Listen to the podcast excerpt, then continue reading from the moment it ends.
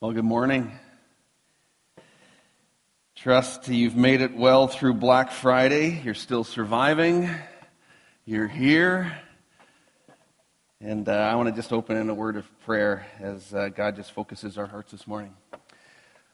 Lord, we just acknowledge this morning that we, we do come from all kinds of things that put pressures on our lives, that pull us, uh, draw us in different directions, that we come here with personal circumstances, life circumstances, work circumstances, family circumstances, and it can cause us to take our eyes off you. And God, I just pray that in these moments right now that we would just rest in you. That we would know that we are beloved, that you love us, and that you want to speak to us through your spirit, through your word. So God, help us to be attentive. And we give this time to you and we pray this in Jesus' name. Amen. Well, this uh, Sunday is our last Sunday on our series called Follow Me, just as that last song that we sang, which really captures this idea of discipleship that we've been talking about as we think about discipleship primarily as this invitation of Jesus to follow. Jesus called each of his disciples to just simply follow me. And as a church, we've unpacked uh, some ideas of how to follow Jesus as we see in Scripture and as come out of just how we articulate our, our mission in these four areas that we would actually be intentional about how we create community, uh, that we follow in community, not alone and in isolation, that we would experience and also model the love of Jesus, that we'd be intentional in training one another uh, in obedience, and also, as we're going to talk about today, that we would both serve others and proclaim the gospel. And so these capture in a way that is helpful, that help us to understand what it means to be a disciple. And I have said, many times, and I will continue to say this I am convinced that there is nothing that will have more impact on our church and on our lives of transformation than if we can actually understand, live out, and embed these discipleship steps in the DNA of our lives. I'm convinced of that. I really am. I don't think there's anything that is more important for us as a church to understand, to live out, because these capture the essence of what it means to be a, a disciple of Jesus. And as we've talked about throughout this fall, they're, they're not exhaustive in that they cover everything, but they are helpful and they cover the big pieces of what we see Jesus doing and Jesus inviting us uh, to do as well. And so that's how we, we think of uh, the importance of being the church. And again, if you uh, just think of church, and when you think of that word church, you think of it as just coming to sing some songs and to listen to a message on a Sunday morning, and maybe gather with like minded people and friends and so on. And if that's all we think about is the church, then we've missed the point. The church is so much more than that. That's part of it. That's part of it, but it's so much more than that. And that's why years ago we, we actually articulated really intentionally our understanding of church in a more robust way. And so there's this one diagram that we have that, that talks about how to think about the church in these uh, we've called them core ministries. I often refer to them now as these are contexts of discipleship. So when you see these discipleship steps that are up here, it's like that we would do these things in the context of all four of these things as we come and gather as a corporate worship gathering, as we are involved in God's mission locally and globally to the ends of the earth, as we're engaged in small groups and connecting in a smaller setting one on one with each other and as we understand that our family is a primary context of discipleship, whatever our family looks like, and they have all kinds of different brokenness and expressions, we understand that, but that the family is a primary context. And so that these would be contexts of discipleship, that we could live these things out in a way that uh, helps us to see and experience the transformation of Christ, of Christ in our lives. So that's our passion, is to see people transformed for Jesus. And that's why we talk about this. That's why this call to discipleship is so significant and so important.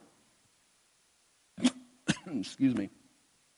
Two weeks ago, uh, Kevin and James uh, started, as we've been taking three weeks with each of these steps, Kevin and James talked about the key aspect of what the gospel is. And so when we think about this last one of, of uh, proclaiming the gospel, that part, they were talking about what is the gospel?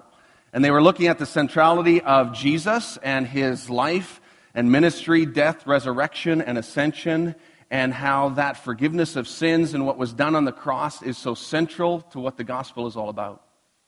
Last week, Brad talked about uh, what it means to proclaim and the idea that we need to not only just live out the gospel, that we have to proclaim the gospel, that we need boldness. And if you look in the New Testament, what the early church prayed for, the number one thing they prayed for was boldness in their witness, boldness in their testimony, boldness in the way that they would proclaim the living Jesus, the resurrected Christ. And so the idea that we need to proclaim and use our words in all kinds of ways is also uh, so important in this. And so today I want to focus a little bit more on the serving others part, but also the tension of the two and the beauty of the two as they're held together because my experience has been, and likely yours maybe too, is that we often make a false dichotomy of these two things.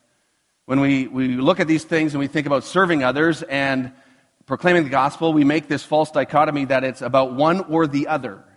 And denominations have split over this. Churches have split over this where they one says, no, no, no, it's all about actually caring for the needs of people and serving the poor and the marginalized and the hungry. And others say, no, no, no, it's about pro- proclaiming salvation in Jesus Christ and the forgiveness of sins. And you can't read Scripture without seeing that it's both of these. And so we make this false dichotomy and we push against each other and we have these great battles over which one is really what we're called to do. And I think Jesus would say uh, both because they go together, they go hand in hand. And they're so important to hold together.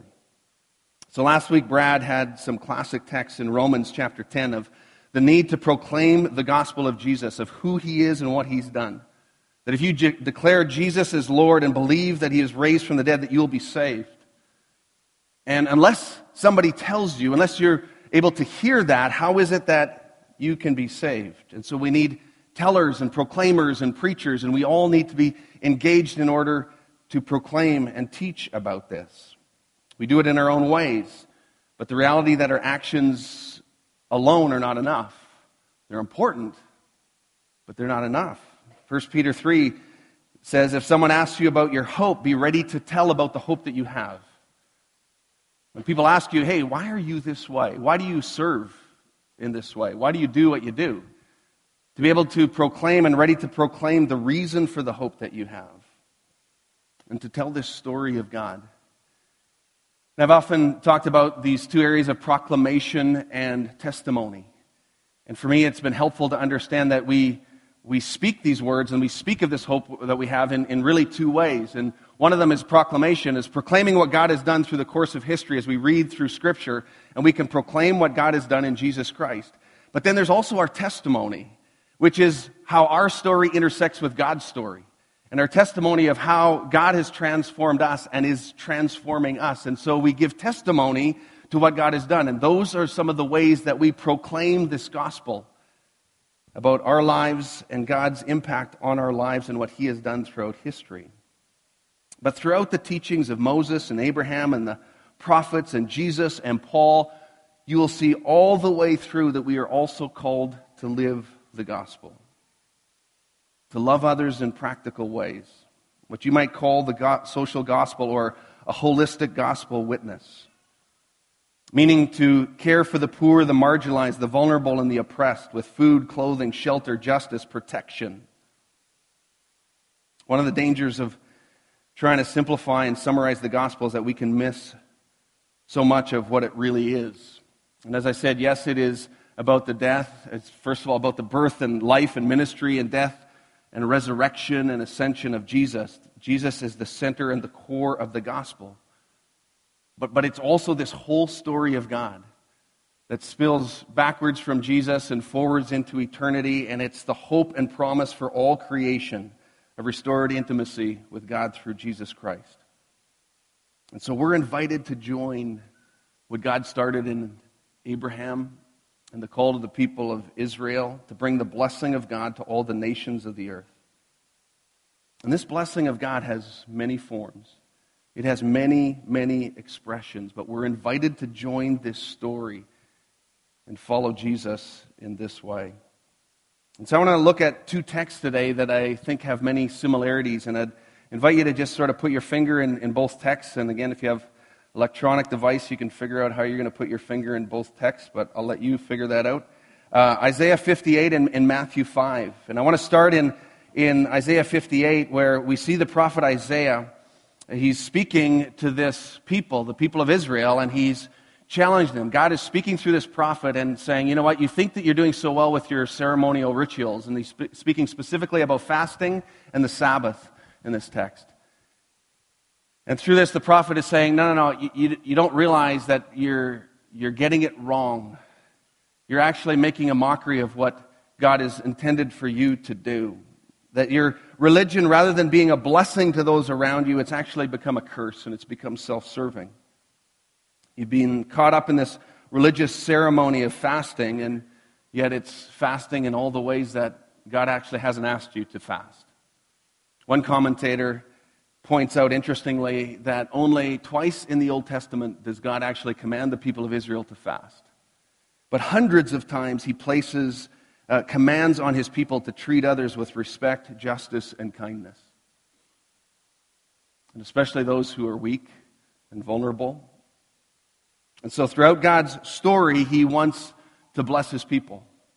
And it begins with the people of Israel to take this blessing, and now Jesus invites us to follow him and continue this call to bless his people with this good news of the gospel.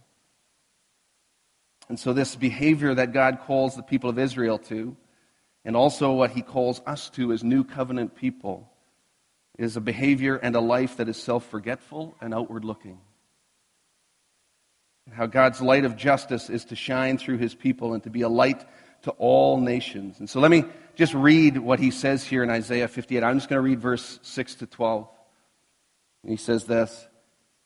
Is not this the kind of fasting I have chosen to loose the chains of injustice and untie the cords of the yoke, to set the oppressed free and to break every yoke? Is it not to share your food with the hungry and to provide the poor wanderer with shelter? And when you see the naked, to clothe them and to not turn away from your own flesh and blood? Then your light will break forth like the dawn, and your healing will quickly appear. Then your righteousness will go before you, and the glory of the Lord will be your rear guard. And then you will call, and the Lord will answer. You will cry for help, and he will say, Here am I. If you do away with the yoke of oppression, with the pointing finger and malicious talk, and if you spend yourselves in behalf of the hungry and satisfy the needs of the oppressed, then your light will rise in the darkness, and your night will become like the noonday. The Lord will guide you always. He will satisfy your needs in a sun scorched land and will strengthen your frame. You will be like a well watered garden like a spring whose waters never fail. Your people will rebuild the ancient ruins and will raise up the age old foundations, and you will be called repairer of broken walls, restorer of streets with dwellings. It's an incredible picture of the kingdom of God. It's an incredible picture of what God is calling us to and inviting us to as his people. And to live as new covenant people following Jesus in this way and, and of being the light that God calls us to be, his light of justice, a light to all nations. And we see this theme of light in the Old Testament. We see it in many places in Isaiah, including here in this text.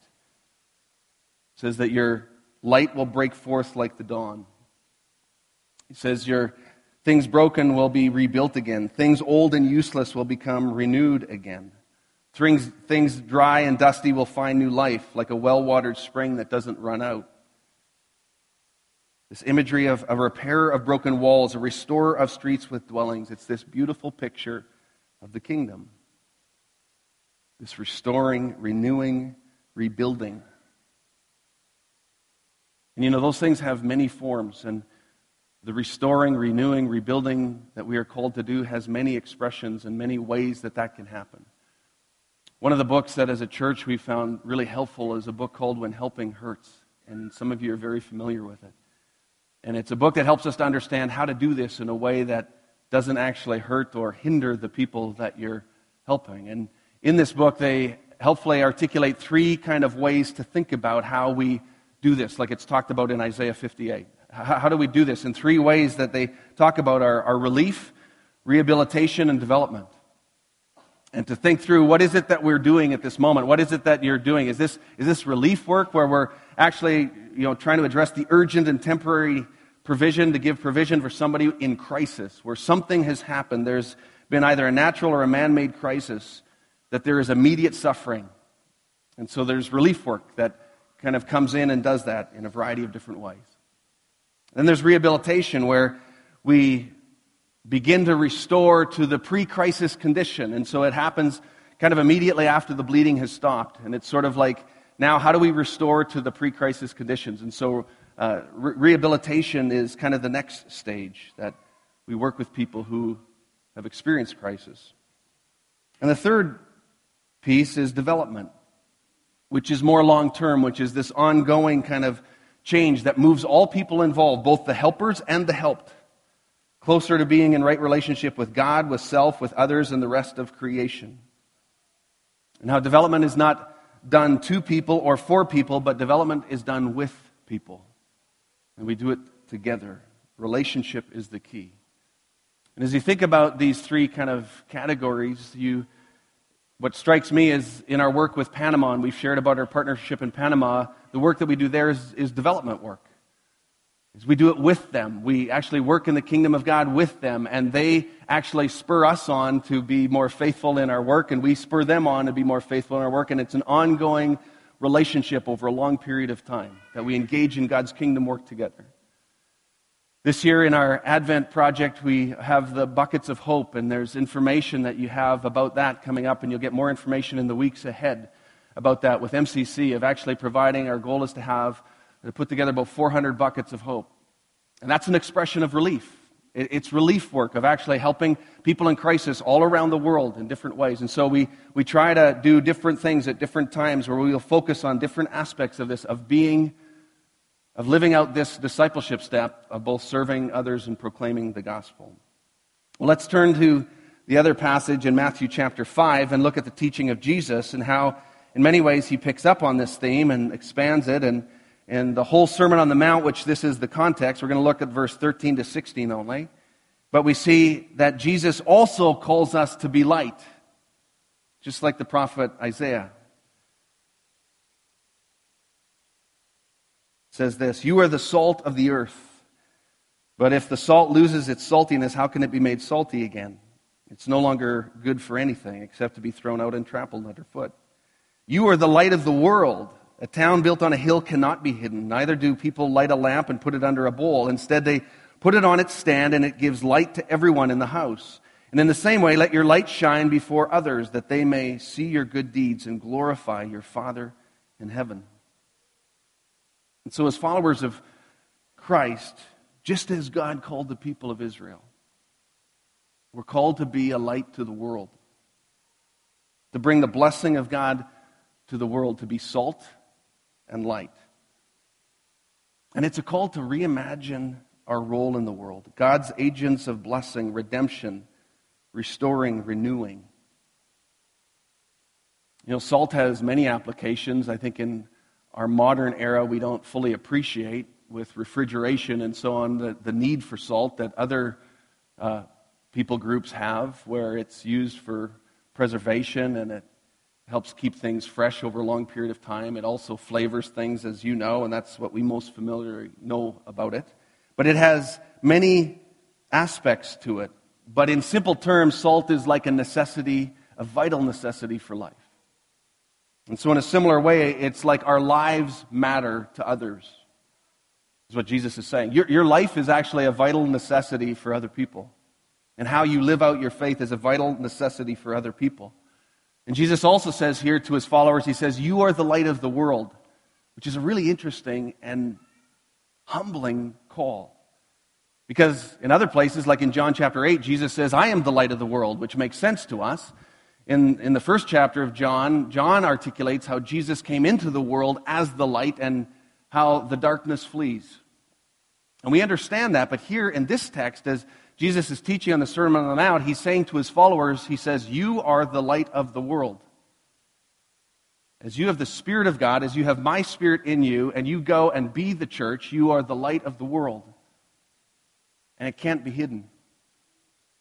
True light can't be hidden. It's like a, a city on a hill, and you can't actually hide it. It's, it, it's just so obvious for people to see. And you don't take a light and put it under a bowl or a basket or something. You put it up on a table and, and a stand for it to shine, for it to do its purpose. And salt, in the same way, needs to do its purpose.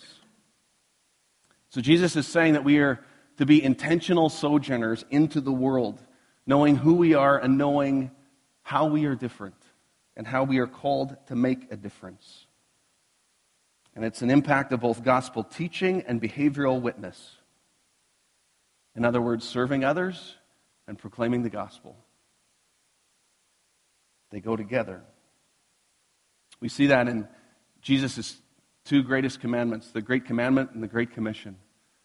In Matthew 22, where he was asked, you know, what's, what's the greatest command in Scripture? And he says, to love the Lord your God with all your heart, soul, and mind and strength. And the second is just as important love your neighbor as yourself. And he says, all the law and the prophets hang on these two things. And then in Matthew 28, where he commissions and he sets the church in motion and he says, I, All authority has been given to me, therefore go and make disciples, baptizing them in the name of the Father, Son, and Holy Spirit, and teach them to obey. And so we're called to do these two things together. So, how we live matters, and what we say matters. Word and deed together. I had a Bible school prof many years ago who was probably the best teacher I ever had. Best teacher I ever experienced. He was phenomenal teacher. Articulate, wise, insightful, theologically so robust. People were drawn to him. But also, he had multiple sexual affairs on his wife during this whole time of teaching. An untold devastation on all kinds of people around him. And so the words were there, and the teaching was there, but what is the life that is being lived? In a much smaller scale, I, I also, during that era, I had a student athlete who was a young man of incredible integrity and incredible modeling. Like, this was a, a young man who just lived the faith, and he was an intense athlete, and he was disciplined, and he just did so many, and people looked up to him. But I remember saying to him, a number of times just saying, you know what, you, you need to say something once in a while. He was such a quiet person, and he would never say anything. And so it, it, his, his life could have had some, so much more impact, and it has, as he's grown and matured and he's learned to get his voice and to speak and to share more of the hope for which he has. And so to me, it, again, it, it talks about this need to have our words and deeds going together and making a difference, which is why this last discipleship step is one thing with two parts, and they should never be separated. And I think for every one of us, we probably, hopefully, maybe, have a deep desire within us uh, to change the world and to make a difference in the world. Maybe you don't. Maybe you just want to change your spouse. That's fair. Um, maybe you just want to change something in your own life. I get that. I like that too. Um, but I think deep within us, God has put something that we want to make a difference. We want to make a difference in somebody's life. We want to make a difference somewhere in the world.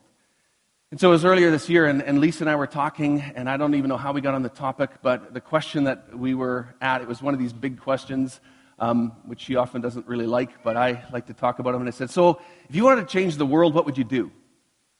And we were having this conversation around that. And it was interesting because I hadn't really thought about the question for myself. And when I stopped and thought about it for myself, I really quickly came up with an answer. And I was actually surprised at how quickly I came up with an answer. And I thought, I'd want to pastor a church. And here's why. Because I thought, just imagine. Imagine that you actually have hundreds of people who willingly come together on a weekly basis to hear teaching around the Word of God. Like who willingly gather to kind of be inspired by the kingdom of God and by who Jesus is and, and come together for that kind of teaching. Imagine that these same people actually go out into the week, every week, and go into their homes and go into their workplaces and go into their families and go into their sports teams and go into their schools, and they actually have a desire to kind of live out their faith wherever it is that they go. And imagine that these same people actually gather together in small groups.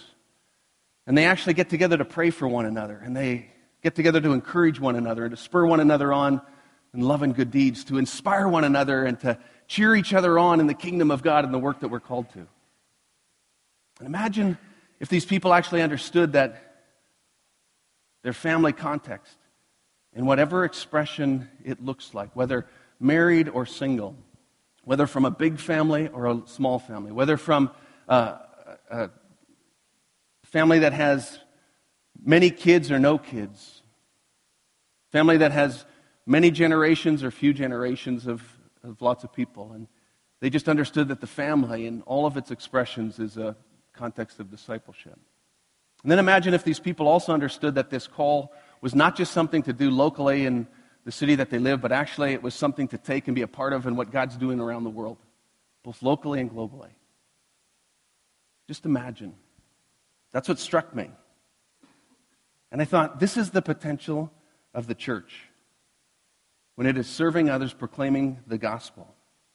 This is why I get excited when I hear stories of people who are engaged in this kind of following of Jesus, this kind of discipleship. When individuals and small groups and families are doing different things, and I just celebrate when I hear these stories, and I hear many of them. Earlier this week, I sent out an email to some of our Attridge staff, and I just said, hey, send me one line of people in your sphere of influence, of, of people that you see and know, and that they're doing this in different ways and often behind the scenes. And I got back a whole bunch of things that added to my list that I had already started.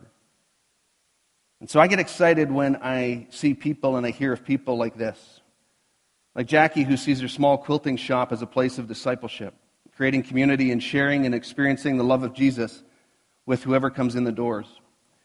Like Amy, who's leading a group of people in and learning herself how to love everybody, always. Like Janelle, who volunteers on a prison ministry team that leads chapel times at a psych center once a month like Nathan and Judy, who are connected to their neighbors to care, pray, and encourage them, but also known for throwing a great annual block party every summer, and also serve global leaders in many countries of the world.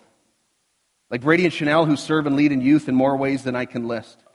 Like Ruth, Debbie, and Trish, who started a quilting program at the bridge to provide practical skills and also warmth to the many women in the core neighborhoods of our city. Like Jared, who literally gives the clothes off his back to people in an attempt to be less materialistic and more Christ like. Like Don, a semi retired person volunteering as a driver for the cancer clinic, sharing his time and his hope in Jesus with people who are often fearful and face an unknown future. Like Bob, Rena, Richard, Elaine, faithfully and ongoing involvement and service with newcomers to Canada who came several years ago through sponsorship. Like Norm, who gives one morning a week to sweep, dust, and help wherever needed in the MCC thrift store. Like Chris, who works to diminish homelessness in our city through education and effective housing strategies through the Saskatoon Housing Initiatives Partnership. Like Sarah, who sacrifices work each summer to disciple kids at camp and leads a Project Serve team. Like Marlene, passionate about discipling kids through the Christmas musical so the message of Jesus can be communicated to their families and to the community. Like Bob and Laura, who provide a massive Christmas meal every year, as well as many expressions of tangible support and love to the poor and marginalized in Peru. Like Lisa, who prays for and seeks to intentionally encourage Starbucks staff and managers. Like Marge, who reads scripture in the daily bread every morning to a fellow resident who's lost her sight. Like Dave, who serves soup uh, at the bridge on a regular basis. Like Jaden, who's leading others in studying scripture, sharing testimonies, and serving those around them. Like Dick, who helps counsel and navigate people through life's turbulent, wa- turbulent waters. Like the group of eight who just went down to Guadalajara, Mexico to build and serve at the Matthew Training Center where national workers are being trained and sent out to the nations. Like Jody, who serves to help rescue those caught in the area of human sex trafficking. Like Marguerite and Dwight, who take their medical skills to the ends of the earth to bring hope and medical healing to those who could never afford it. Like Lindy, leading a resettlement team, giving hours and hours of time to love our new Syrian family. Like Marcy serving at the bridge with women's ministry, like Janine who coordinates shoebox collection to bless kids to the ends of the earth, like Mardell and Rob praying through their neighborhood and responding to the needs that arise out of relationship, like Jan who collects mittens, scarves, toques in December to donate to the bridge Christmas boxes for people, like Janelle who didn't go back to be YWAM staff in California because she felt God asking her to stay home and care for the people he puts in front of her right here.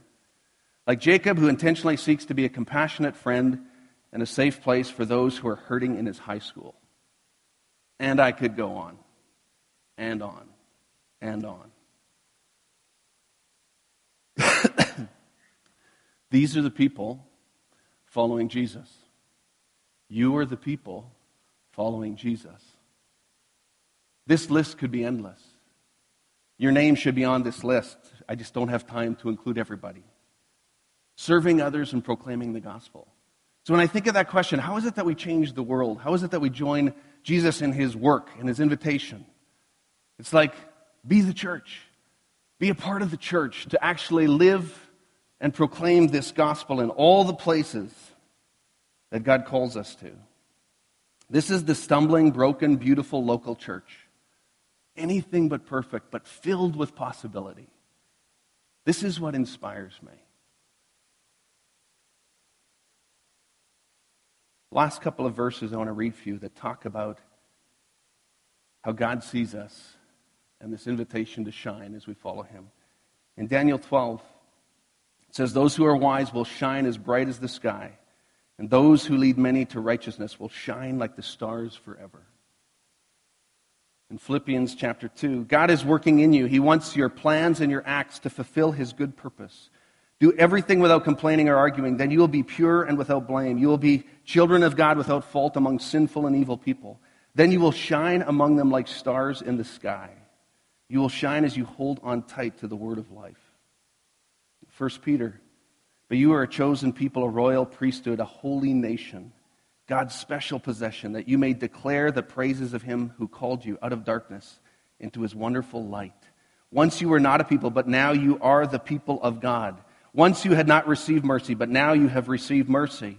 Dear friends, I urge you, as foreigners and exiles, to abstain from sinful desires which wage war against your soul. Live such good lives among the pagans that though they accuse you of doing wrong, they may see your good deeds and glorify God on the day he visits us. This is what it means to follow Jesus. This is discipleship. Would you stand with me? I'd invite the worship team to come up as we pray.